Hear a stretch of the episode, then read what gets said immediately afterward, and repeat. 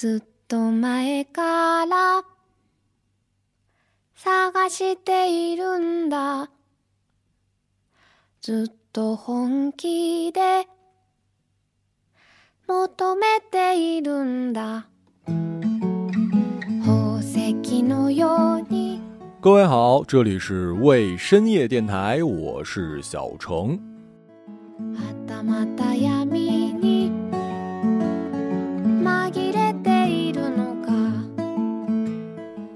小的时候啊，写同学录有一栏叫做兴趣爱好。在我们那个时代啊，我们那个村儿，你让一个十几岁的孩子写兴趣爱好，本身就是一件很难的事儿，总不能写喜欢去游戏厅吧？所以呢，十个人里面八个同学都写了读书。本以为长大了就可以不用填这么幼稚的东西了，可几乎所有的社交软件在注册时都有一个选项，就是兴趣爱好。这群无趣的成年人们也有一个通用的选择：旅行。两者的共同点都是很缥缈，都很费时间，区别则在于，旅行除了费时间，还费钱。而为什么越长大越想出去旅行呢？无非就是想逃出出租屋，想逃离写字楼，想去看看窗外的世界是什么样子。虽然一道玻璃窗厚度只有几厘米，但是这边的我们和外面，却好像隔着很远很远。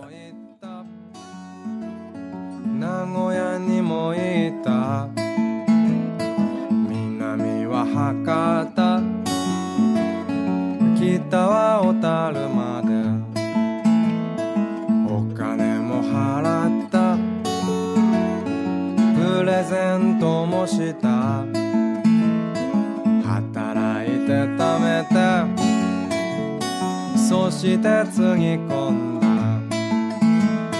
だだけどどこにもどこにもいないよ。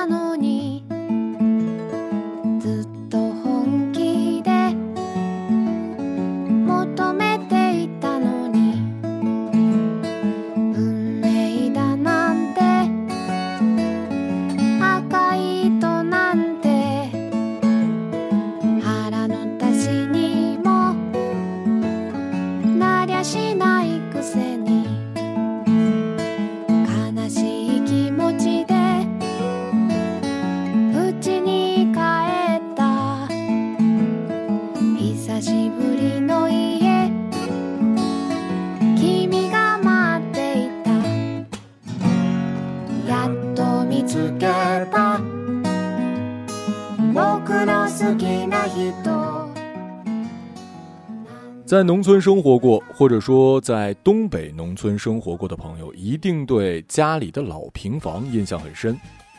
进门直通厨房，里边是两个灶台，除了负责做饭，还承担着给东西两屋火炕加热的功能。一到冬天，房主迎客进门的第一句话一定是：“哎，快上炕上暖和暖和。”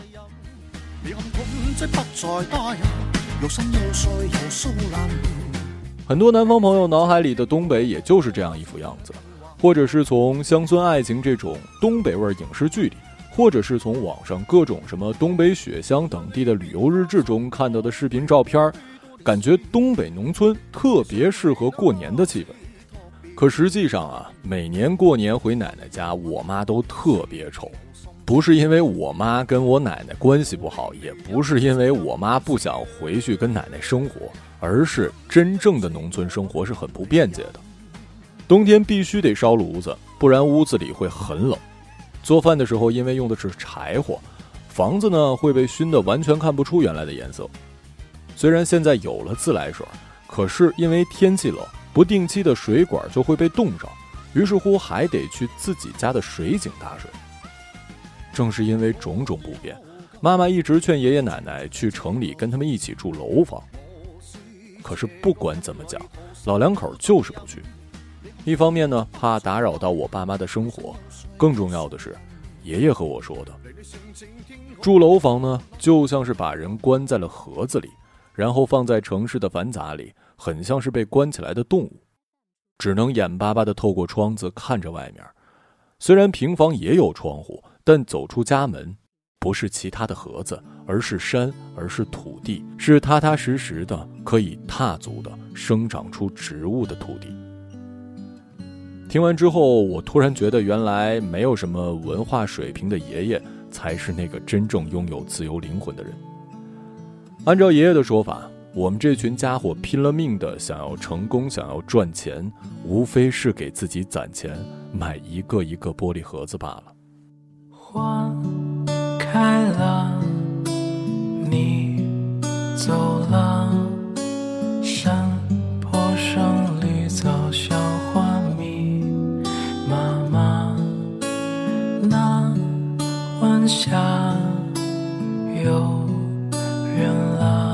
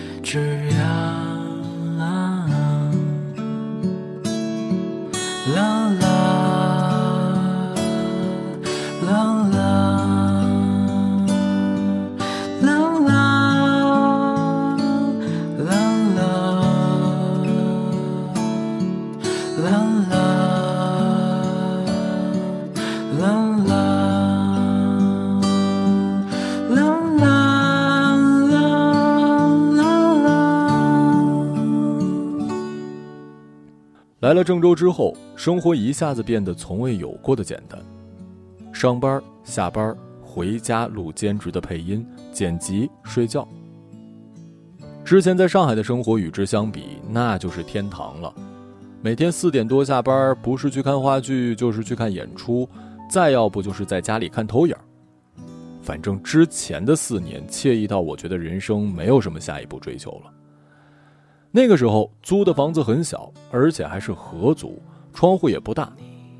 但是我觉得我跟这个世界是连在一起的，我和我爱的东西是连在一起的，因为我在上海。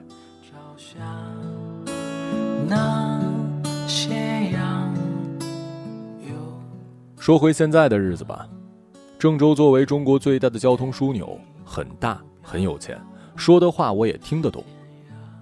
可我已经没有时间去了解公司和家之外的世界是什么样子的了。每周日原本是我最珍惜的时候，因为我只有这一天才是自由的。可真的过了几周，发现原来我没有朋友可以约吃饭，没有地方可以看演出，一个人抱着滑板出门，滑到一半会莫名的觉得很无聊，于是就又回家了。曾经一个下午，我就坐在窗户前看着外面。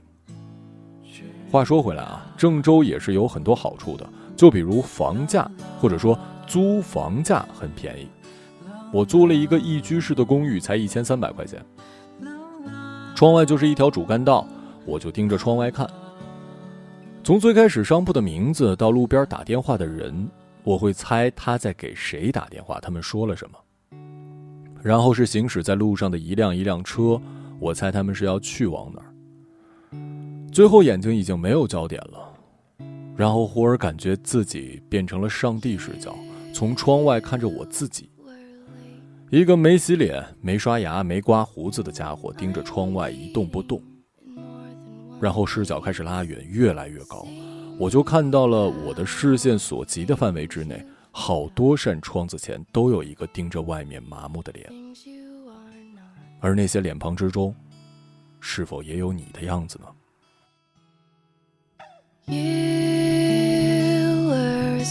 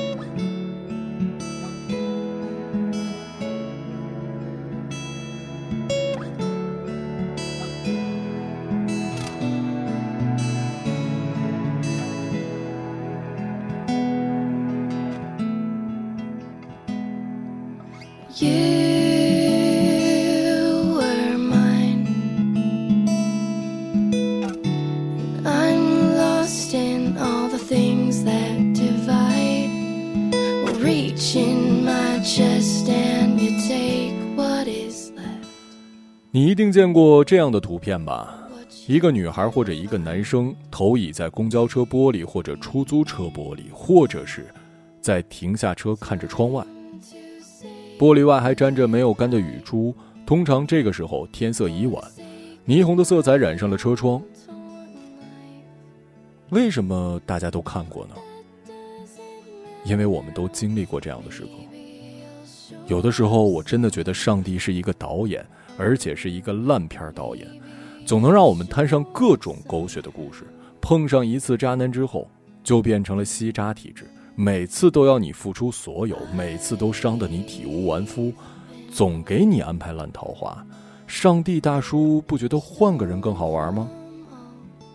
如今你拖着行李箱离开那个渣男租的房子，随便上了一辆公交车，或者是工作不顺，够背的了，结果出门被电瓶车给撞了，想请假，领导不批准，你只好默默爬起来，看没有流血就赶紧打出租回公司了。再或者，猫咪病了需要有人照看，女朋友大姨妈不能招惹，一大堆的活你没干，腾不出一点时间。然后你发现家里的马桶在这时候堵，于是乎你抛下了猫，离开女朋友，放下手头工作，离开家，开车出去找人修。上帝真的是一个烂片导演，每每这个时候还会安排下雨的场景。于是我们看到了我刚才说的车窗，车窗上的雨滴，车窗里的男孩女孩，车窗里的男人女人。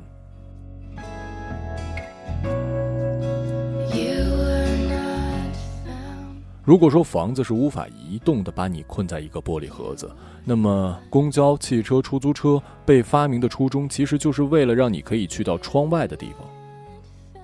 结果我们发现，即使离开了家，只要有玻璃在，我们根本就没有成功的出逃。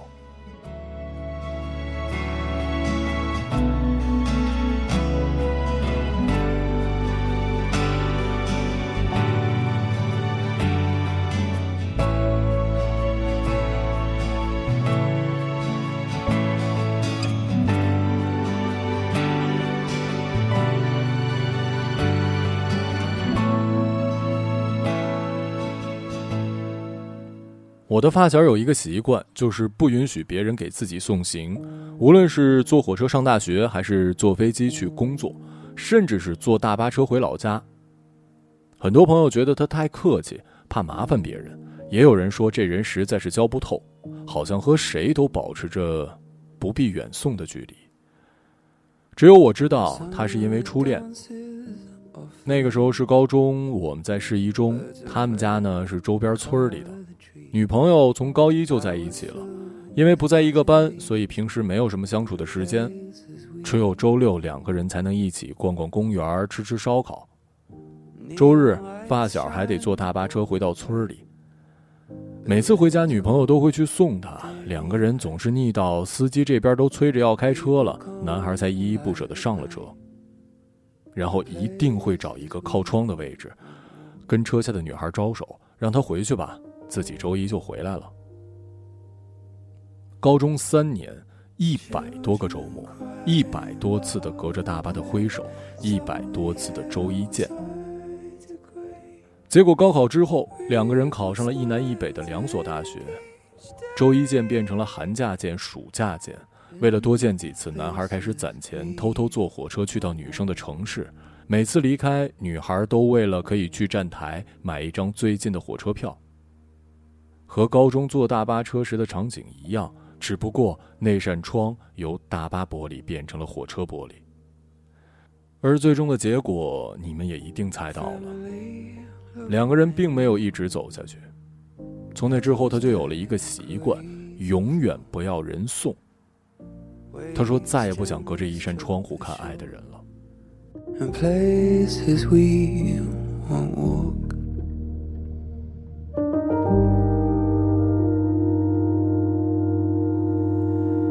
Children cry and laugh and play. Slowly, hair will turn to gray. We will smile to end each day.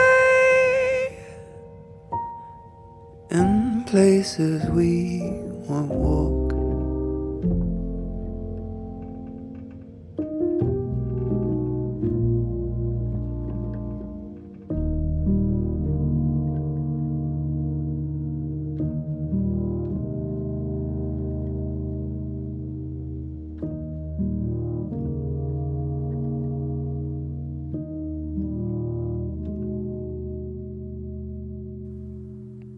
“当然了，玻璃窗也不全都是缺点，它确实把我们框在了一个密封的空间，但是安全感往往是要在小空间才会有的。很少有人可以在荒野上睡得踏实吧？就算是露营，也会搭一个小帐篷。在这个有窗户的盒子里，我们安心的生活，因为窗户是透明的，我们可以看到外面，同时也会被别人看到。我记得之前节目里聊过。奶奶家的窗户前后是没有窗帘的，可这在城市生活是显然不可能的。我租过的房子有那种房间距特别近的，可以清楚的看到另外一栋楼别人的生活是什么样的。我不是变态啊，我也不是偷窥癖。但是你得承认，透过窗户观察别人的生活这种心理，可能每个人都会感兴趣。奥斯卡提名的短片《邻居的窗户》只有二十分钟，讲的就是一对夫妻看到了对面窗子里的住户的生活。它不是狭隘的，而是关于人生和爱的。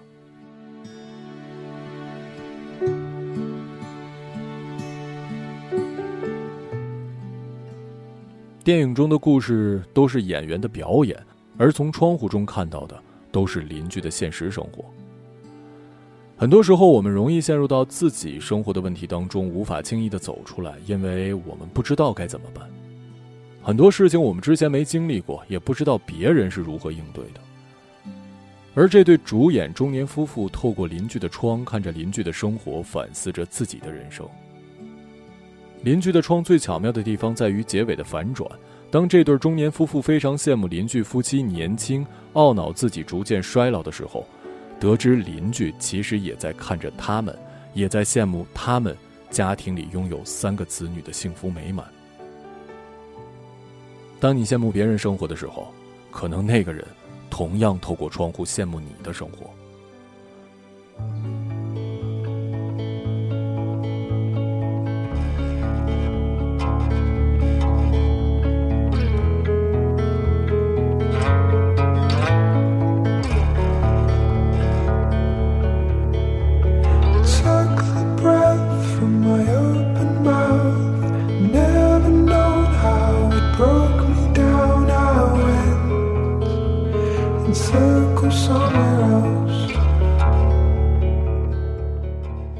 前不管坐什么交通工具，都喜欢坐在窗边儿，因为觉得这样可以看到外面的风景。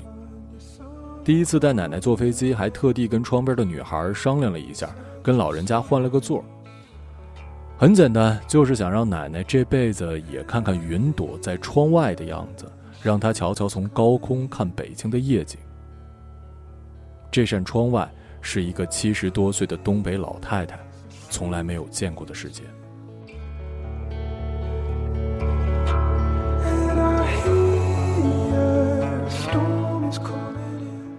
说着说着吧，突然觉得玻璃窗真的是一种很神奇的物质。擦得特别干净的玻璃会让你忽视它的存在，你觉得你面前没有任何阻碍，你可以看到远方，你可以碰到一切，可是真的走向那儿又会被挡住。我记得曾经看过一个挑战节目，说外国一个大力士挑战多少的时间之内撞碎几面钢化玻璃，结果他万万没想到，中国制造的质量太好了，看着不厚的干净玻璃，两百多斤的壮汉最终一扇都没闯过去。我们努力的变强，也就像是一个小婴儿吃成大块头的过程，可就怕生活是中国制造。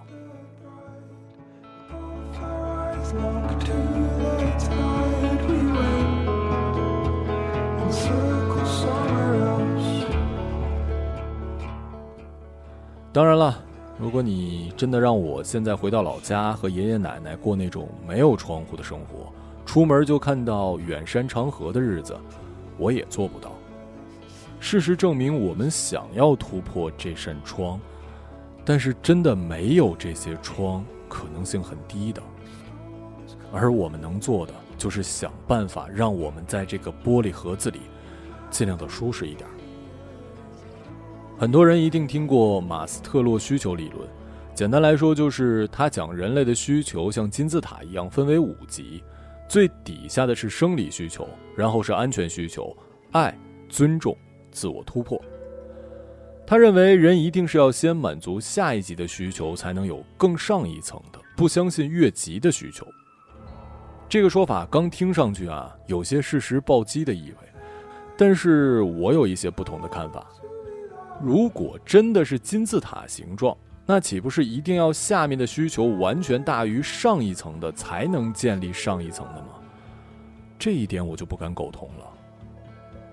我承认，我是需要先活着，但不是说我一定要吃上细粮，我才有安全需求、自尊需求、自我突破的需求。我相信原始人类也有自己的自尊追求和思想追求。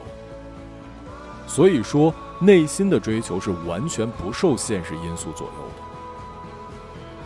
而如果你发现自己没有能力买大房子，没能力在大城市的某栋楼里站在自己家的窗户下看夜景，那么你就把你的心放在一个没有拘束的地方吧。身体闯不过屏障，但是心灵可以肆意的安放。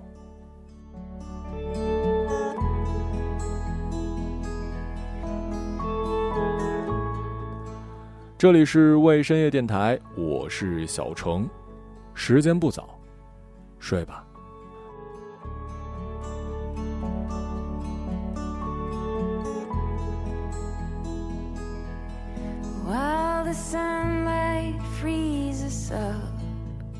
我们的电台会在每周二、周四周日固定的晚上十点十分在各大音频平台播出。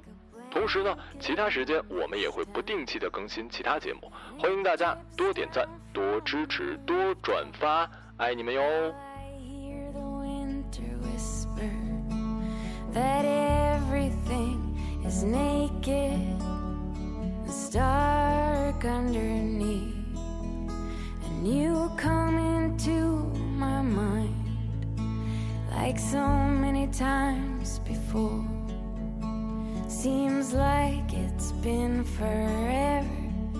I couldn't let you go. And all